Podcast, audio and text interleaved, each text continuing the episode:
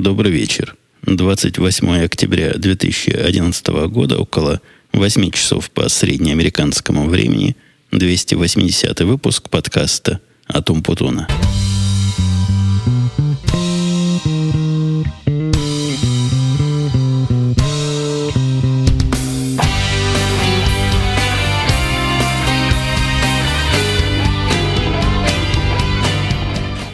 время, что мы с вами не слышались, конечно, было больше, чем запланированная неделя. Но зато и новостей накопилось, и событий целая куча.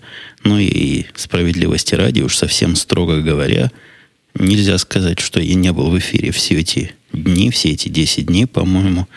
Ну, во-первых, наш еженедельный подкаст «Радио Ти», он происходит при любой погоде, с регулярностью, которой можно только... Этот подкаст, который может позавидовать белой завистью и оплакаться крокодилями слезами, потому что мы-то понимаем, что все в наших руках.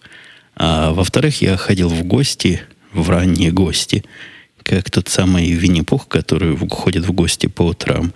В 12 часов меня пригласили в подкаст 42. Ну, у них 12, это мои 12 часов, а у них время, сами понимаете, совсем другое. Так что они даже для меня, по-моему, задержали свой регулярный выпуск. Вот чтобы пойти навстречу, не совсем в утро меня пытаться будить. Понятно, утром будить меня совсем шансов мало. То есть попытаться можно, но попробовали бы добудиться. Подкаст этот происходил в виде интервью. Я на него ссылочку дам. У них сайт и, и блог. Ну, или блог, или сайт. Я не знаю, как они себя любят называть. И подкаст при нем. Называется 42, как я сказал. И, судя по всему, основная тема – и блога, и сайта, и подкаста – это разные трюки с производительностью. То есть, как сделать так, чтобы работать поменьше, а делать побольше. Ну, такая, знаете, производительность в общечеловеческом смысле.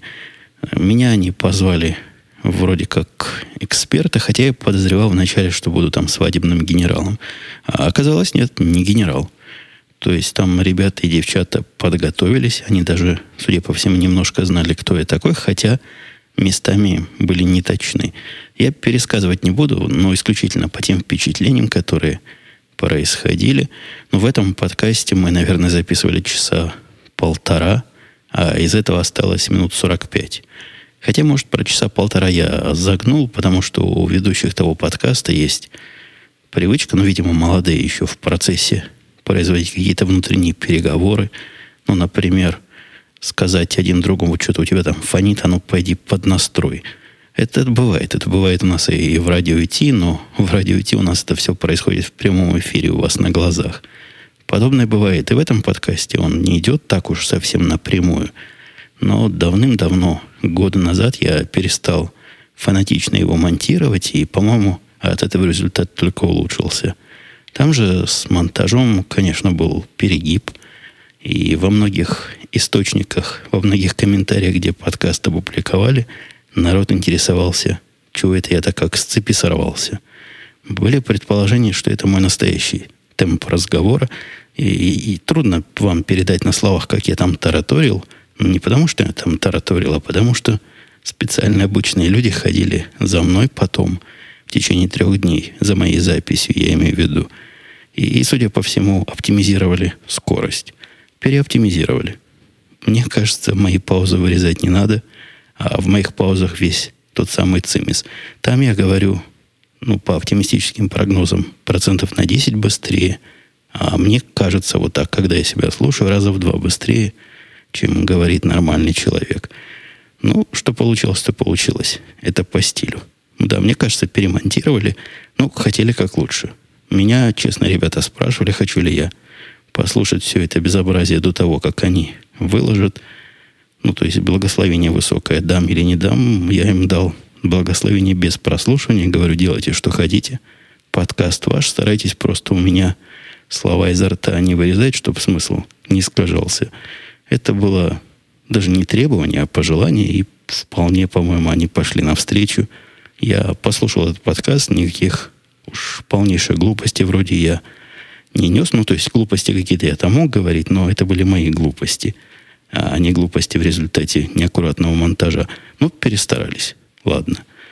Что касается набора тем, на которые мы там разговаривали, тоже пересказывать не буду. Меня удивило несколько желаний, видимо, авторов, как можно более производительно меня задействовать. Ну, это подкаст про продуктивность, и поэтому они, видимо, с точки зрения высокой продуктивности попытались воткнуть туда такое дикое количество тем, которое для неторопливого разговора хватило бы, точно вам говорю, на серию подкастов. То, что они там называли блоки, там был блок про производительность, блок про продуктивность, блок про управление кадрами. Все эти блоки были какие-то смехотворно маленькие. То есть я довольно быстро понял формат. Меня спрашивают вопрос, я рассказываю ответ, и пошли на следующий. Никаких углублений, никаких шагов вправо-влево нет. Все вот так строго. Строго и по списку. И список немножко странноватый был. То есть, кроме ощущения того, что пытались выдавить из меня все, что я могу сказать, было еще ощущение, что пытались выдавить это на все возможные темы сразу – начиная от моего пути славного, кончая моей жизнью в Америке, переходя плавно на подкасты и по, по, по, по, по слову на перспективы подкастинга, про то, как на подкастах деньги заработать, про то, в какие микрофоны говорить. В общем, 55 тем, которые пытались втиснуться в одно шоу. Получилось, как получилось, можете послушать, довольно любопытно. В таком э, заполошенном стиле я, по-моему, никогда еще не выступал, но вот один раз выступил. Ссылочку дам, да, в этом подкасте будет в шоу-нотах, если не забуду, ссылка вот на мое гостевое посещение. И если вот этот мой поход в гости был абсолютно не запланированный, то есть со мной связались, у них там редактор, все как у больших, то ли за день, то ли за два до начала согласовали время. За, наверное, часов несколько до начала прислали мне список вопросов, на которые меня там будут пытать. Я, понятное дело, не готовился. Но зато к другому событию, которое у меня тут произошло, и те, которые за мной следят, наверное, в курсе, я даже немножко готовился. Я говорю о интервью на гражданство, то есть такое даже не интервью, а целое собеседование по этому поводу, и вся эта процедура, которую я прошел в 20 числа это было, то есть в четверг, в прошлый или в среду.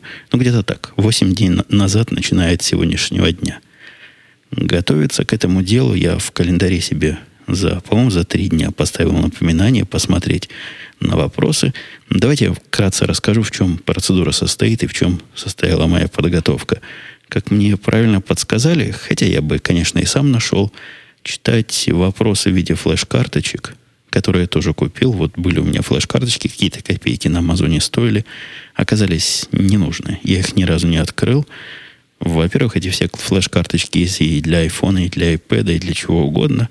И в большинстве своем бесплатно. Они представляют собой 100 вопросов разной степени сложности по истории Америки, по устройству конституционному страны, про разделение властей. В общем, на все такие темы, которые вроде бы грамотный человек должен знать. Но с самого начала я довольно много знал, то есть процентов 70 я знал еще до того, как начал готовиться. Но вы знаете, по закону подлости на интервью, на этом собеседовании наверняка спросят те 30%, которые не знал, поэтому сел я на это дело посмотреть. А даже не посмотреть, а послушать. Потому что есть диск, который прилагается к книжечке. Книжечку бесплатно прямо в том месте, когда сдаешь отпечатки пальцев, там тебе дают книжечку, а к ней диск пришпилен CD. Ну, обычный CD, который, наверное, если бы у меня был CD-плеер, мог бы там прослушать, поскольку нет, я перевел с него все в MP3, загнал в виде альбома на свой iPhone, и вот таким образом слушал. Каждый вопрос звучит так, вопрос, потом женщина, которая его зачитывает, дает тебе время ответить, потом рассказывает варианты ответов. Варианты не в том смысле, что некоторые правильные, некоторые нет. Нет. Это не такой экзамен. Просто вариантов на разные а, вопросы может быть несколько. Достаточно. Там, это тоже, кстати, не очень понятно. В некоторых вопросах совершенно очевидно, что ответ можно сказать любой. Ну, например, какая война была между севером и югом там, тогда-то и тогда-то. Там, по-моему, спрашивается конкретно в 1800-х годах. И один из вариантов называется война между штатами, а второй вариант называется гражданская война. Очевидно, что два ответа давать нельзя. То есть давать можно, но бессмысленно. Видимо, подразумевается, что дашь один ответ. В некоторых вопросах прямо спрашивается, назовите один. Ну, например, один, одно право, которое исключительно у граждан Америки есть. В некоторых сложнее. Один из вопросов был «Объясните принцип равенства всех людей перед законом» и все четыре части ответа, которые звучат, если я еще не забыл всех этих ответов, во-первых, все равны перед законом, во-вторых, руководители должны соблюдать закон, в-третьих, правительство должно соблюдать закон, и в-четвертых, по-моему, никто не выше закона. Ну, что-то такое. Но все эти четыре правила явно последовательность действий. Такая алгоритмическая, а вовсе не синонимы. Поэтому приходилось заучивать. Заучивать чуть ли, ну, недословно не скажу, но близко к тексту. Потому что в некоторых формулировках, например, близко к тексту, это именно то, что от вас хотят услышать. Были вопросы абсолютно идиотского характера. Ну, например, сколько народу в, в одной из палат наших, которая называется «Дом представителей», переводя на русский язык. Я никогда не знал, что там 435 человек заседает. И чем мне это знание поможет в личной жизни, не знаю. Но, в принципе, так же, как и назвать фамилию одного из сенаторов от нашего штата. Тоже не знал. Вот все фамилии и все вот такие странные, непонятные, ненужные вещи я оставил на последний день. На последний день подготовки я еще и оставил пройти себе тест на чтение и писание, потому что я не знал, какой там тест, но в конце книжки были примеры. Вот я в последний день открыл, и там смехотворный, конечно, тест. То есть читать надо уметь слов, наверное, 50, а писать надо слов еще меньше. Как сказала жена, судя по всему, там всего 100 слов, вот если объединить эти и сложные, относительно сложные слова надо уметь читать, а все, которые надо писать, они простые. Я не могу сказать, что я к этому готовился, то есть я не представляю, как к этому можно подготовиться. Любой, который хотя бы пытался писать по-английски или читать по-английски, без смеха на это не посмотрит. Хотя э, смех смехом, а есть тут специальные курсы, которые, по-моему, трех- или четырехмесячные, которые совершенно официально за деньги, не знаю, насколько большие деньги, готовят вас к прохождению вот этого самого интервью. Но у меня получилось это бесплатно. Ну, вот эти 2 доллара или 3 доллара на Амазоне на карточке ненужные потратил. Ну, конечно, никаких курсов, как человек здравоумея, проходить не стал. Назначили нам на 10.20. Мы посмотрели адрес. Адрес Чикаго, то есть доехать легко. Хотя время 10.20 такое непонятно, когда выезжать. Выехали за полтора часа. Понятно, приехали на полчаса раньше. Первый сюрприз ожидал прямо на стоянке, там вокруг стоянок таких нормальных. То есть, как я привык, заезжаешь, сам ставишь машину, уезжаешь, как-то и нет. Были стоянки только, где берет у тебя товарищ машину, увозит ее куда-то и дает тебе квиточек. Вот такой специальный паркинг, типа крутой. Хотя почему-то он стоил даже дешевле, чем обычный паркинг, где ставишь сам машину. Ну, я цены по Чикаго знаю. Такое, чтобы быть в этом здании, не знаю, 4 или 5 часов, а потом заплатить за все это меньше 20 долларов. Ну, не бывает такого. У нас после работы 2 часа побудешь, это уже 32 доллара. Ну, хотя и 4 часа тоже будет 32 доллара. Ну, до максимума, а именно до этих самых 32 долларов, там доскакивает мгновенно. Здесь то ли медленнее плывет, то ли максимум поменьше – но мужик забрал машину, при этом радостно посмотрел на меня и сказал «Умпутун». Представляете, черный мужик такой, из, явно из Африки прибывший, совсем недавно, судя по виду, знает, кто я такой. Жена предположила в шутку, что, может, он мои подкасты слушает, и вот узнал. Умпутуна без кепки. Ну, понятно, вы уже догадались, и я в каком-то подкасте эту тайну открыл. Он просто прочитал мой номер, но на удивление правильно прочитал местные. Обычно номер правильно прочитать не могут – и у них получается другое слово. Ну вот совсем другое, не похожее, которое на слух даже трудно понять, что они пытаются Умпутун сказать. Этот смог. Молодец. Получил машину, получил ключи и куда-то ее потом увез. В здание проникнуть оказалось не, не трудно, а очень трудно. Это здание Homeland Security, вот этого самого офиса, такого крутого, защищенного. Но действительно он крутой и защищенный, потому что зайти туда труднее, чем попасть на самолет. Во-первых, стоят рамочки, а во-вторых, после рамочек с ручным металлоискателем, или я уж не знаю, чего там, оружиеискателем, обыскивает всех без исключения. Не выборочно, как это бывает в аэропортах, а всех. Один за одним, причем только вдумчиво обыскивают. Немедленно обыскивают. При этом очереди особой там не стоит, как-то у них это продумано. То есть этих арок много, людей много, которые обыскивают. У них все это до автоматизма доведено. Сказали, а, а iPad мой они узнали. Мужик, который про, прогонял мою сумку, велел его вынуть, спросил iPad, я сказал да. Но включать не заставил. Просто поинтересовался, iPad ли это или что-то другое. Это я его туда взял, чтобы в случае чего там почитать, если будем долго ждать. Попытались мы подняться на третий этаж. Ну, как обычно в таких сложных зданиях оказалось, что на второй этаж можно подняться по эскалатору, а вот на третий этаж нет. На втором этаже эскалатор заканчивался. Пришлось спуститься и поехать на лифте. Там как-то так сложно, видимо, чтобы враги не догадались, как на тот самый третий этаж добраться. Пришли туда, там тоже все организовано. Огромный зал ожидания. Ну, похоже на зал ожидания в аэропорту, где сидят люди – Сидят, стоят, ну там всем. Всем хватает места посидеть. В, и я так подробно рассказываю, возможно, слишком подробно, потому что сам к моменту подготовки вот к этому всему процессу не знал, чего ожидать. То есть я в интернетах нашел рассказы, как люди сдавали экзамен, но меня интересовали самые простые бытовые вопросы. Но вот туда приходишь, и как происходит собеседование, в каком оно виде. То есть отводят ли тебя куда-нибудь в стороночку к окошку, ну, я не знаю, как у вас, дорогие слушатели, а там, где я визы получал в свое время, американские, мне тоже говорили, будет интервью, и под интервью ожидал, что мне где-то посадят или прислонят, и начнут задавать вопросы. Там интервью выглядело, как подходишь к окошку, тебя чего-то быстро спросили, ты чего-то быстро ответил, проходи следующий.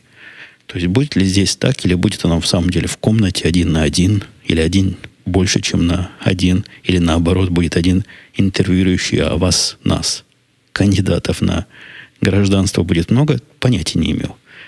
Но, в общем, довольно быстро это выяснилось, потому что, зарегистрировавшись там в специальной такой кабинке сидит тетка, она нас прописала, сказала, сидите вот возле, в зоне номер один. И я еще даже рассупониться не успел, куртку свою снять не успел, как вышла э, женщина, такая мелкая, мелкая тетка на нашу соотечественную, соотечественницу похожа по виду, и начала меня выкрикивать. Почему выкрикивать начал, не очень понятно.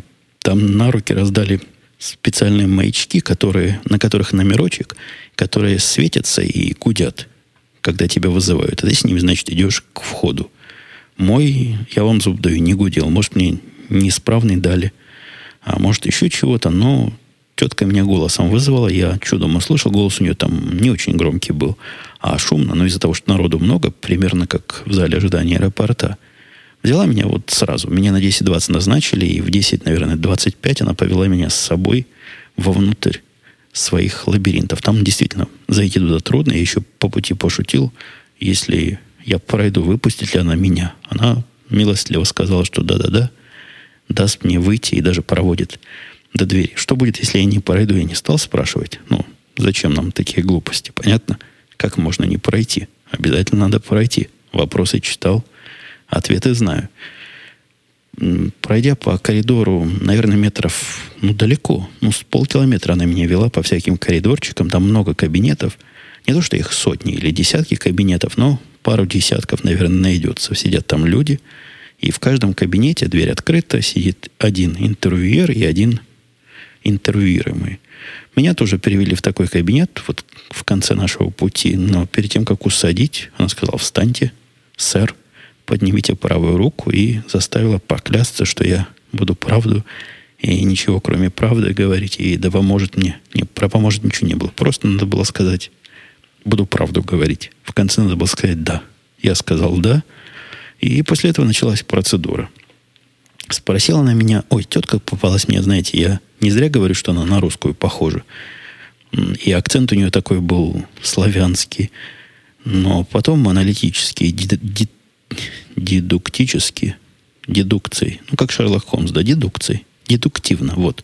Я понял, что она не, не из наших, а наоборот, из поляков и славян. У нее там на полке, там стоит у нее за спиной, стоял у нее за спиной большой книжный шкаф, на который одна единственная книга была. Польско-английский разговорный словарь. Ну, словарь действительно нужен. Говорила она как-то настолько странно и с таким сильным акцентом, что когда она меня вначале... Знаете, когда с человеком общаешься, и пока к акценту привыкнешь, чего он от тебя хочет, понять трудно. А особенно, чего он от тебя хочет в такой вот в таком необычном контексте. Я не знаю, чего там у них принято спрашивать. Я не готов к их вопросам. И когда она мне задала вопрос, в котором можно было при разной степени фантазии, исключительно из ее акцента, понять, готов ли ты к интервью, это был, был первый вариант. И второй вариант, боишься ли ты интервью, был второй вариант. Они были оба одинаково вероятны. Я, недолго думая, сказал нет. Потому что, когда я вопрос плохо понимаю, лучше сказать нет, чем да. Она, видимо, я не попал. Видимо, она спросила, готов ли. Сказал, не волнуйтесь, так. Хотя я на вид совсем не волновался. И сейчас мы все пройдем, и это совсем не так страшно, как всем кажется. Действительно не страшно, и не казалось это страшным. Начал он задавать вопросы. Система там такова, что надо ответить на 6 вопросов правильно, задают тебе до 10. Ну, то есть, если ты ответил уже на 6, седьмой, понятно, спрашивать смысла нет. Вопросы были, ну, средней степени сложности. Я не знаю, как она их выбирала. Не было видно, что она по нашим славянским общим корням как-то ко мне относится с особой симпатией. Мне даже показалось, может, и наоборот. Хотя была вполне доброжелательная. Вопросы, один из вопросов был, ну вот совсем простых, знаете, вопросов, которые которые можно было пожидать как бы от своих. Кто у нас сейчас президент? Это один из официальных вопросов.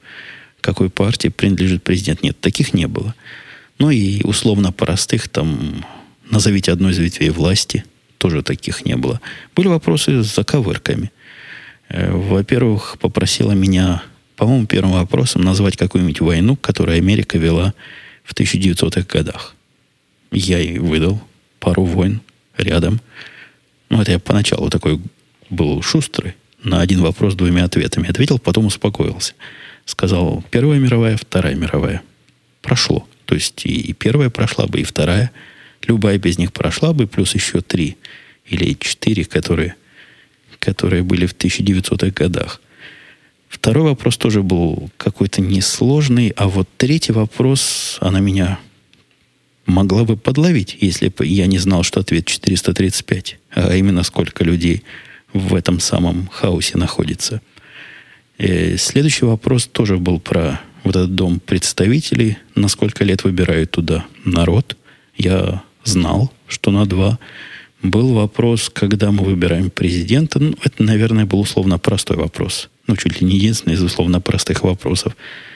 Потому что президента мы выбираем в ноябре. Я это почему-то знал всегда. Это оказалось правда. И еще один из вопросов был про фамилию мужика. Вот это вот фамилии мужиков, это явно валило. То есть это практически как на экзамене в институте, когда на вид симпатичная преподавательница валит тебя сложными дополнительными вопросами. Ну, то есть, как нормальный человек может знать, кто у нас сенатор, один из наших сенаторов. Я знал. Я знал этого Кирка, я даже знал, что его зовут Марк. Запомнил. Вот в последний день, когда учил, сенатор мне э, хорошо в голову влез. Один из двух. В общем, прошел эти шесть вопросов. Она сказала, хорошо, все в порядке, а вы боялись, все легко. Давайте теперь проверим, как вы умеете читать. Можете ли вы это прочитать? Дала мне текст, в котором листочек, на котором три строки написано, мне надо одну прочитать. И дается, по-моему, три попытки. То есть, если я из трех строчек прочитаю одну, будет хорошо. Я прочитал первую, она звучала так. Джордж Вашингтон был отцом, основателем нашей страны. Точка. Ну, собственно, и все. Вот на этом закончился текст на чтение. Я базовую возможность читать показал. После этого надо было показать базовую возможность писать. Тоже подобная форма.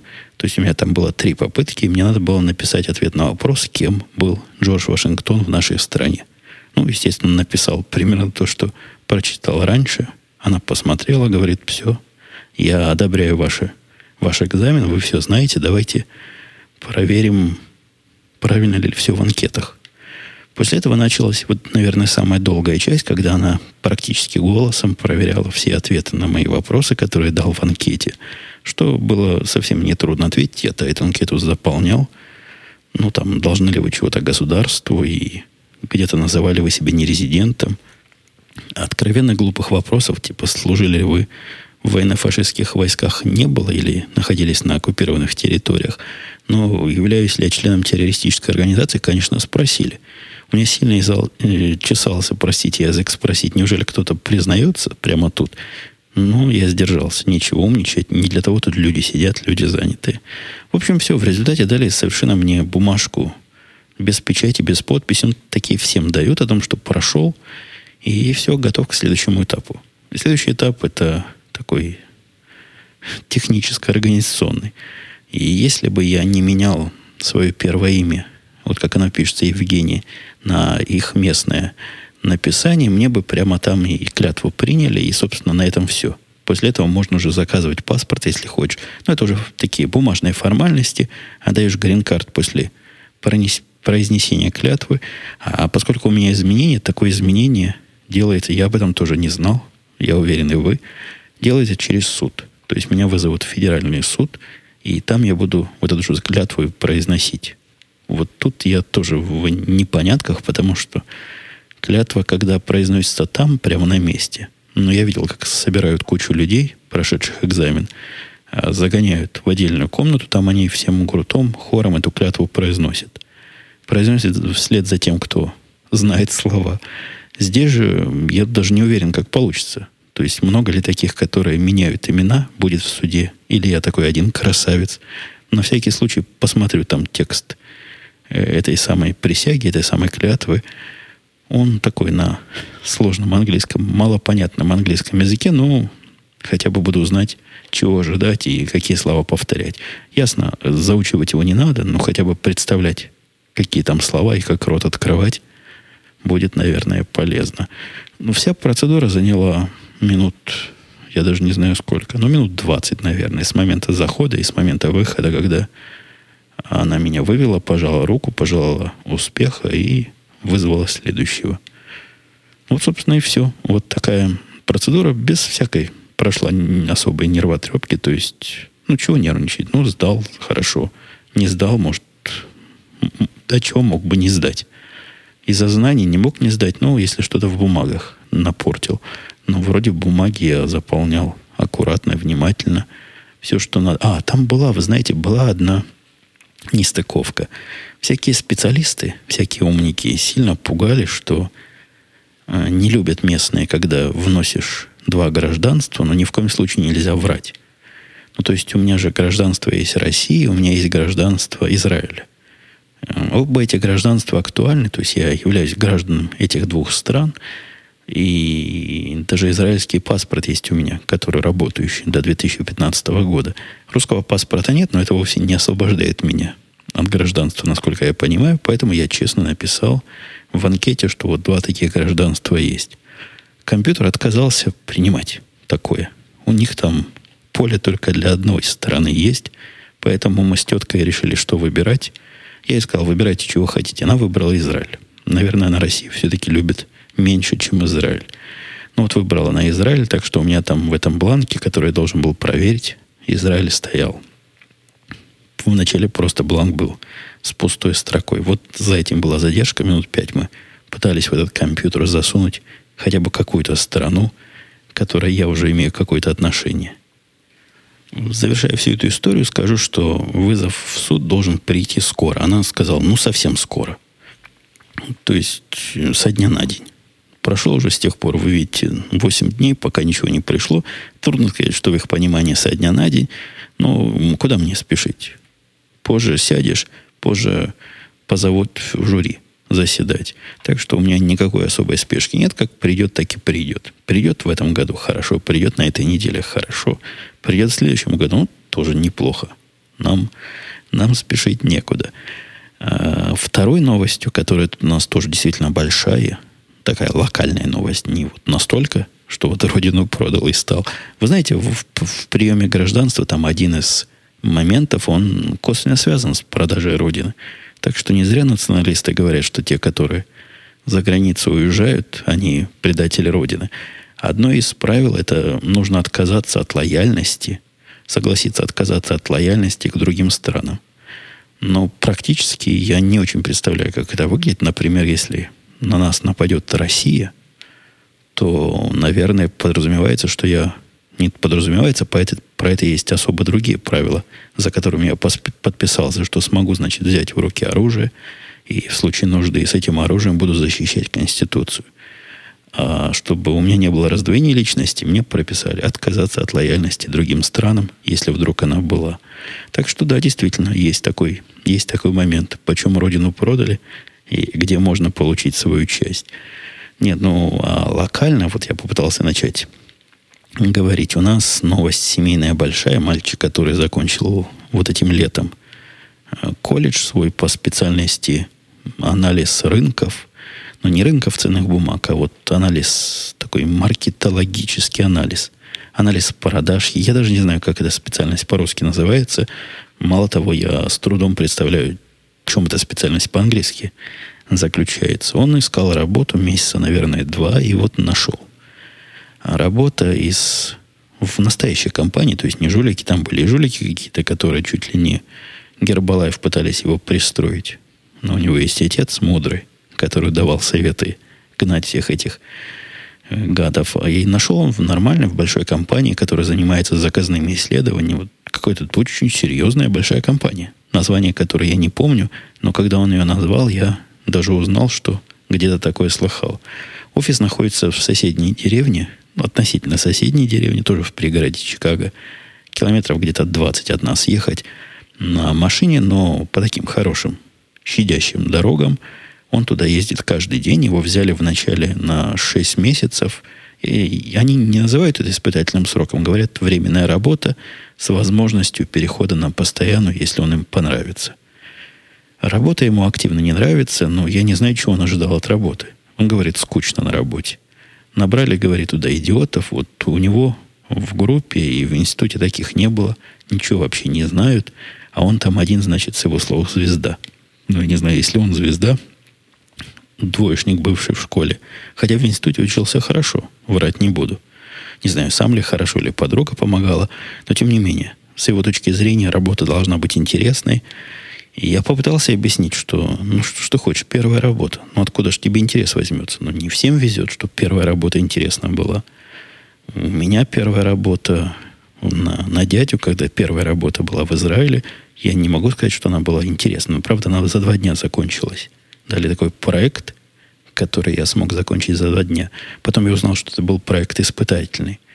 Многие на этом проекте просто все бросали и уходили. Но не многие, некоторые со мной вместе взяли еще одного кадра, который именно так и поступил. На третий день не пришел. А потом действительно началось интересное. Здесь же, вот здесь в Америках, ну, тоже я не скажу, что сразу мне дали такой проект, который, ух, от которого дух захватывает интерес – нечеловечески. Дали плохо написанную программу, которая какой-то совсем слабый программист писал, и которую мне надо было переделать, найти в чем там дело и почему она не работает. Я действительно за первые два дня все проклял, пока разбирался, что, что он там напридумывал. А никто особо и не потрудился мне объяснить, чего программа должна делать. Но я так понимаю, они пытались объяснить, но с тем моим пониманием местного бизнеса, местного рынка, я пришел-то с пониманием израильского рынка, который от местного как небо и земля отличается даже по терминам. Они пытались, как могли, я не понял, но потом по, по коду, по тому, с позволения сказать, догадался, чего она должна была делать.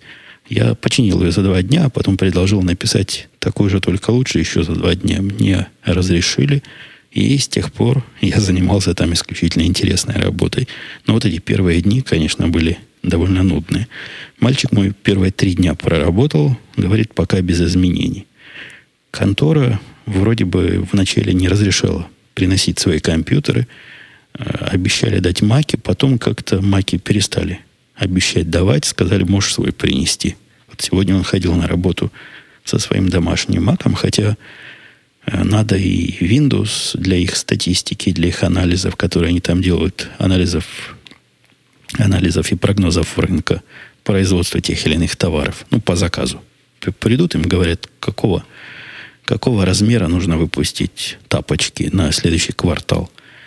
И они говорят, вот такого размера. А потом говорят, а какого цвета лучше вот такого размера выпустить? А у них там тоже есть куда загнать эти данные, откуда взять базу данных, откуда взять э, всякие формулы, вписать туда, посчитать и, и выдать ответ. Ну, вот примерно таким образом. Похоже, чем занимается, наверное, вы помните фильм «Служебный роман», статистикой, которой считали, различные отчеты составлять. Вот как на Новосельцев занимался. Мне кажется, мой мальчик примерно вот этим как раз сейчас и занимается. Ему не нравится, но ходит на работу. Ну что, за, работа есть, зарплату платит. Другой пока особо не предлагают. Сказал, будет искать, чтобы что-то поинтереснее найти. Ну, поглядим, насколько поинтереснее найдется. В прошлом подкасте, это я уже к другую тему и в сторону обещаний, которые в прошлый раз давал, я проанонсировал тут рассказать, как жена в странное место попала. Попала она в странное место, это такое, такая учительница математики там живет, которая среди наших знакомых всех очень популярна. Мы поначалу скептически на это смотрели, но учат ребенка математики в школе и учат, и хватит. Ну, все хвалят.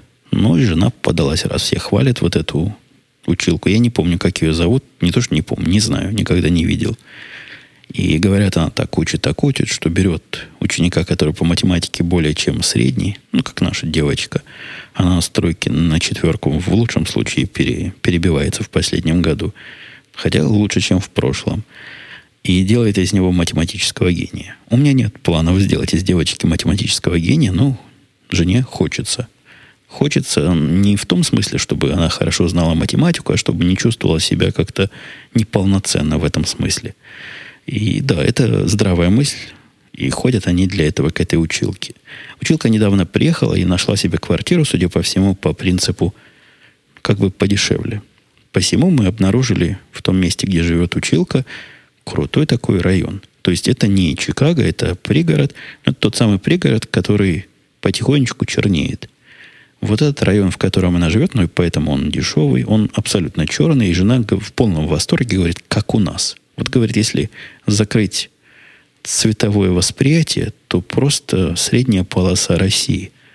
Висят на веревках белье какое-то, стоят какие-то банки с закрученными вареньями, какие-то люди на, на лавочках сидят, в шахматы играют и в карты. Вот все как у нас, но только черные и, и ходят по дорогам, как попало, то есть переходят не на переходы, ходят прямо навстречу транспорту по дороге. Все как на родине. На жену отдохнула родиной, той родиной, Таганрогской, в которой в, в действительности, в которой мы жили перед переездом, действительно все похоже. И говорит, и даже дороги похожи. То есть такое, чтобы обижать люки, она редко где встречала, а здесь вот увидела.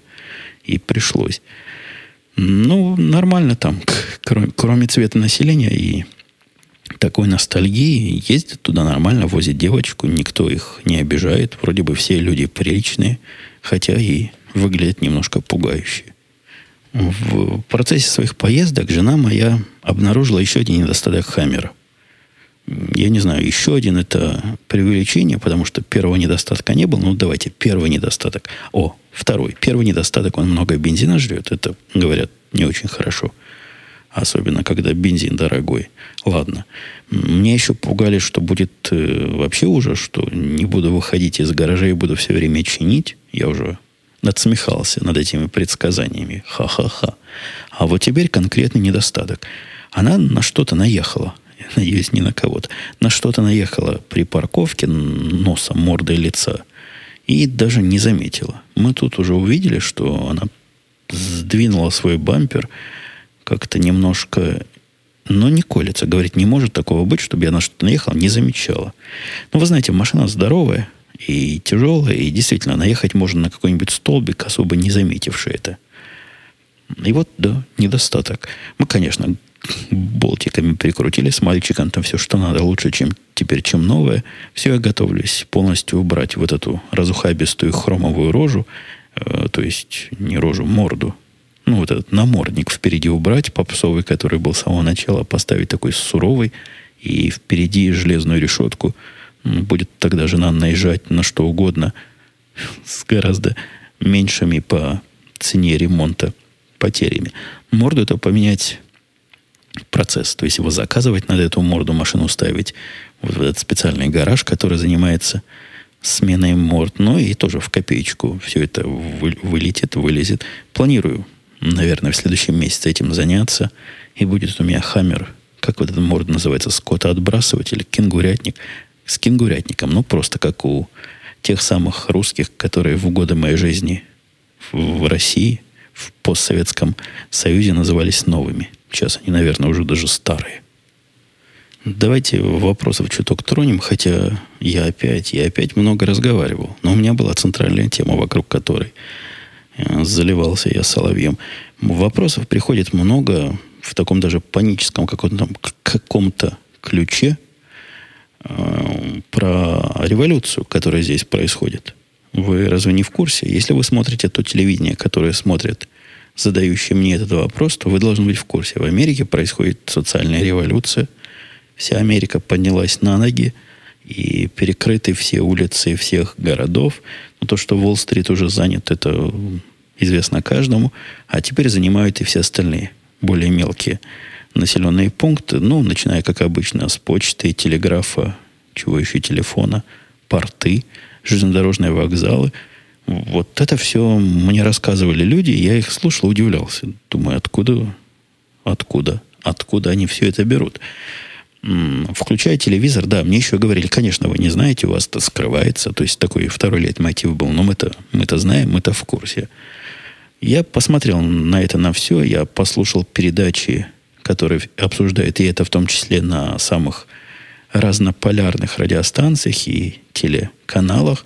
Действительно, это не такое уж центральное и серьезное событие, как кажется моим слушателям. Это такое движение – которая происходит, по-моему, начиная с 20 или 18 сентября. Оригинально она называлась э, «Займем Уолл-стрит». Чем занимается это движение, понять трудно. Но не потому, что мы с вами, дорогие слушатели, такие тупые, а потому что и сами организаторы движения пока, видимо, не решили, чего они хотят. Они хотят известности, они хотят не в смысле попсовой популярности и известности, а шума вокруг этого, медийной, медийной известности и медийных волн.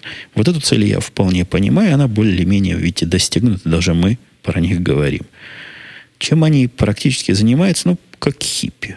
Вот такие современные хиппи, которые садятся в парках или ложатся в парках и тусуются там. Тусовка по-разному выглядит, в основном веселая. Не то, что они бьют полиции морду или полиции мешает, они там отдыхают – и при этом протестуют.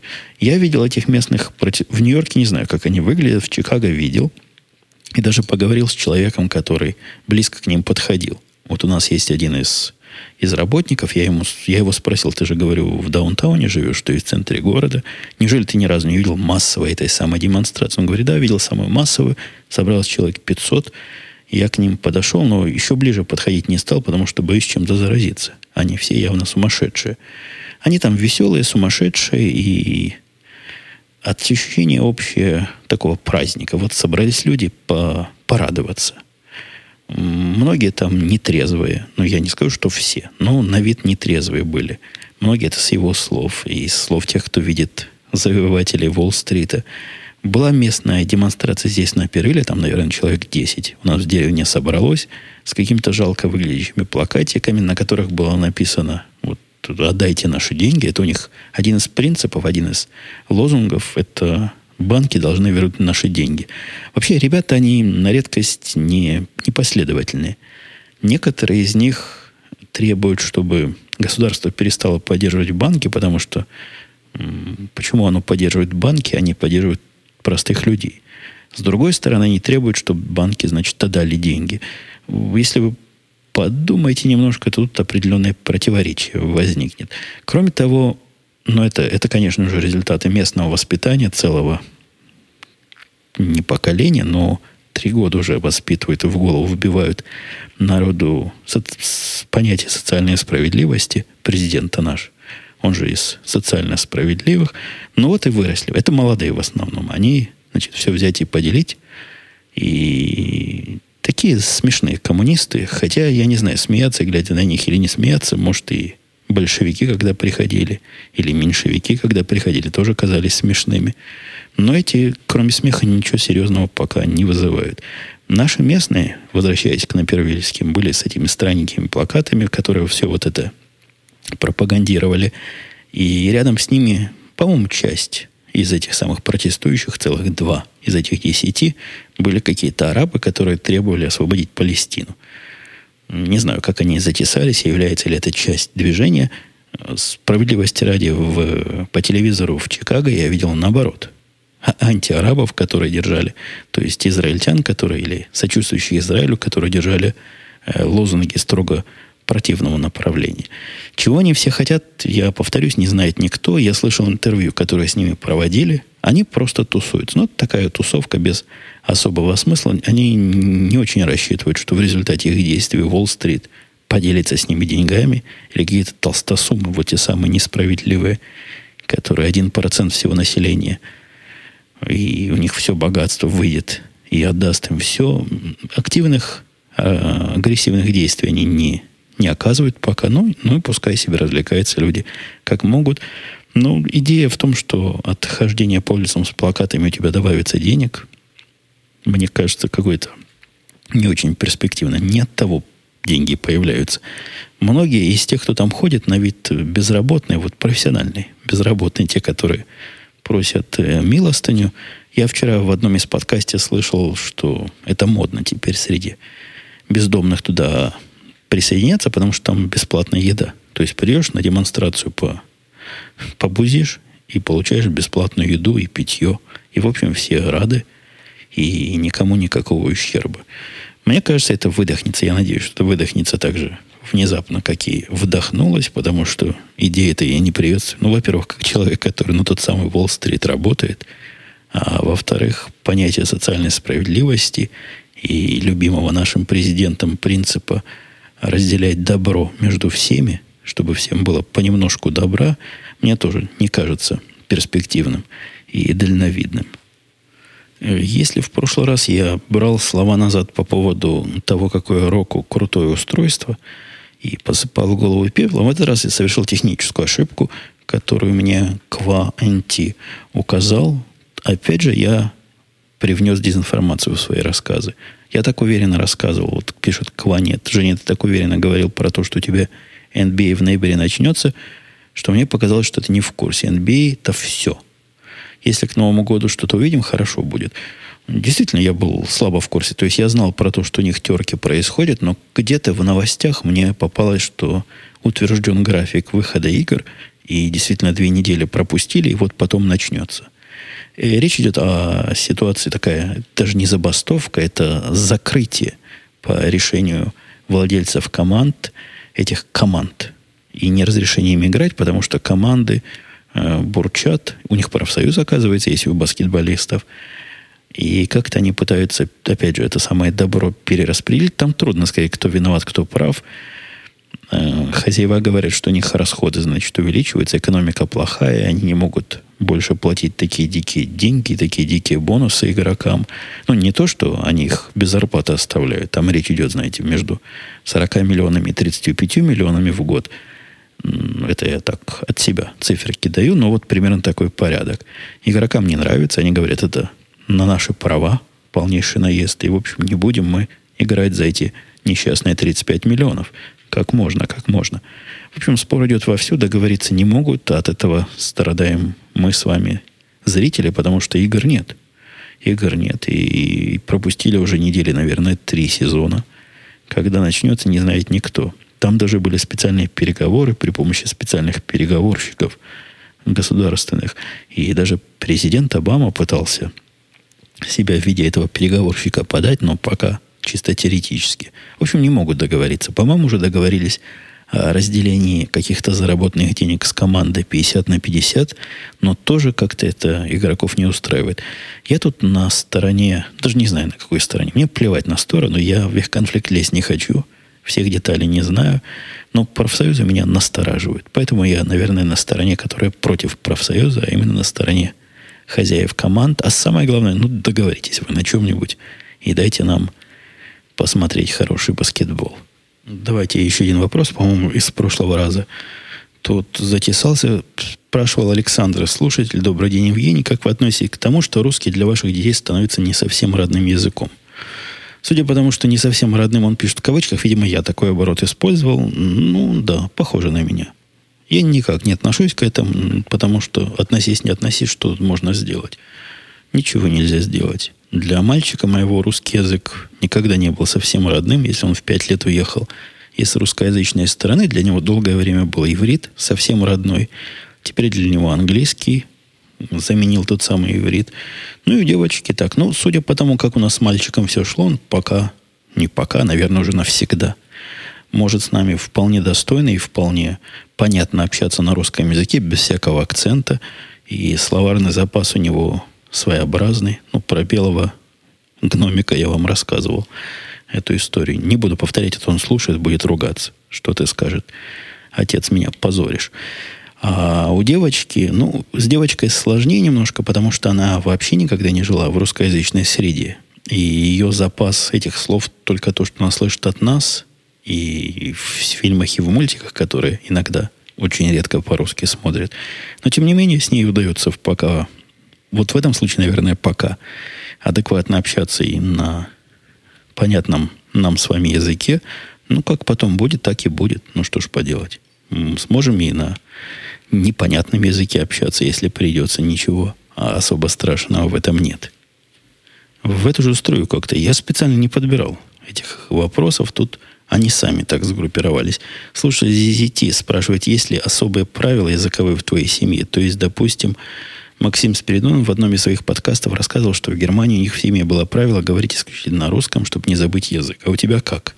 Ведь ты и сам говорил, что для твоей дочки русский фактически не родной. У нас нет особых правил, то есть вообще нет никаких правил. Мы говорим на тех языках, которые нам удобны. Нам с ней удобно говорить по-русски, но вот в этом смысле она тренируется. От этого она его и знает. С братом она разговаривает по-разному. То есть у него, видимо, тоже есть какое-то подспудное желание вот с ней говорить по-русски, потому что он часто ей по-русски отвечает. Хотя, очевидно, ему гораздо ближе было бы ответить не по-русски. Она с подружками разговаривает, когда они у нас в гостях, местными, местными, местно-русскими подружками. Ну, то есть, например, с Димиными дочками, они исключительно по-английски общаются. Ну, да, правил нет. Общайтесь на чем вам удобно и на чем вас понимают собеседники. Не наводим мы никакой диктатуры в этом смысле, потому что, мне кажется, это не очень эффективно. Ну, не очень эффективно. Гораздо эффективнее, наверное, делать то, что делает жена, а именно читать ей по вечерам книжки по-русски. Хотя дочка говорит, почитай мне лучше по-английски, но тут жена непреклонно говорит, нет, не хочу я себе язык ломать, давай лучше по-русски. Читает ей по-русски разные книжки перед сном такие хорошие, хорошие и разные. Про Незнайку читали одно время, про Тома Сойера читали. Ну, я, я все эти истории рассказывал. Вот все это, все, что она читает, читается по-русски, мне кажется, Э, расширяет несколько запас, потому что вопросов от этих книжек возникает огромное количество. И на эти вопросы, которые дочка сразу же задает, жена, естественно, по-русски отвечает. Ну, вот так потихонечку и поддерживается знание языка. И ой, много вопросов давайте есть. Давайте не есть. Давайте заканчивать, потому что 50 минут разговоров. Я не ограничиваю себя вовсе, просто надо какие-то рамочки, хотя бы приблизительные. Я напомню, что когда этот подкаст только задумывался и придумывался, он до получаса. У меня был такой план. Полчаса 35 минут, и все. Сейчас мы разговора на 52 минуты, наверное, 51 минуту чистого времени. А еще в конец, конечно, какая-нибудь хорошая музыка ляжет в струю. Поэтому давайте до следующего выпуска прощаться. Я буду ожидать, пока вернется семья. Она, я не помню, сказал вначале нет, традиционно, она ушла пугаться. У нас же тут Хэллоуин скоро, и перед этим разные дома ужасов открываются. Вот они пошли в наш ближайший дом ужасов нашего городка, смотреть ужасы нашего городка. Жена взяла дочку, ее подружек, и все вместе пойдут по этим домам, где, я не знаю, я там не был ни разу. Наверное, скелеты различные выскакивают, какие-то видео и аудиоэффекты пугающие. В общем, пошли пугаться за свои же деньги. По-моему, 7 долларов с морды населения напугаться как следует. Ладно, они должны прийти минут, наверное, через 10, так что будет у меня время хотя бы сохранить и начать не монтировать. Монтажа тут не будет, но запустить производство подкаста и, и, не помню что. Все, язык заплетается. Сколько можно. Конец рабочей недели, поэтому пока. До следующей, надеюсь, недели услышимся.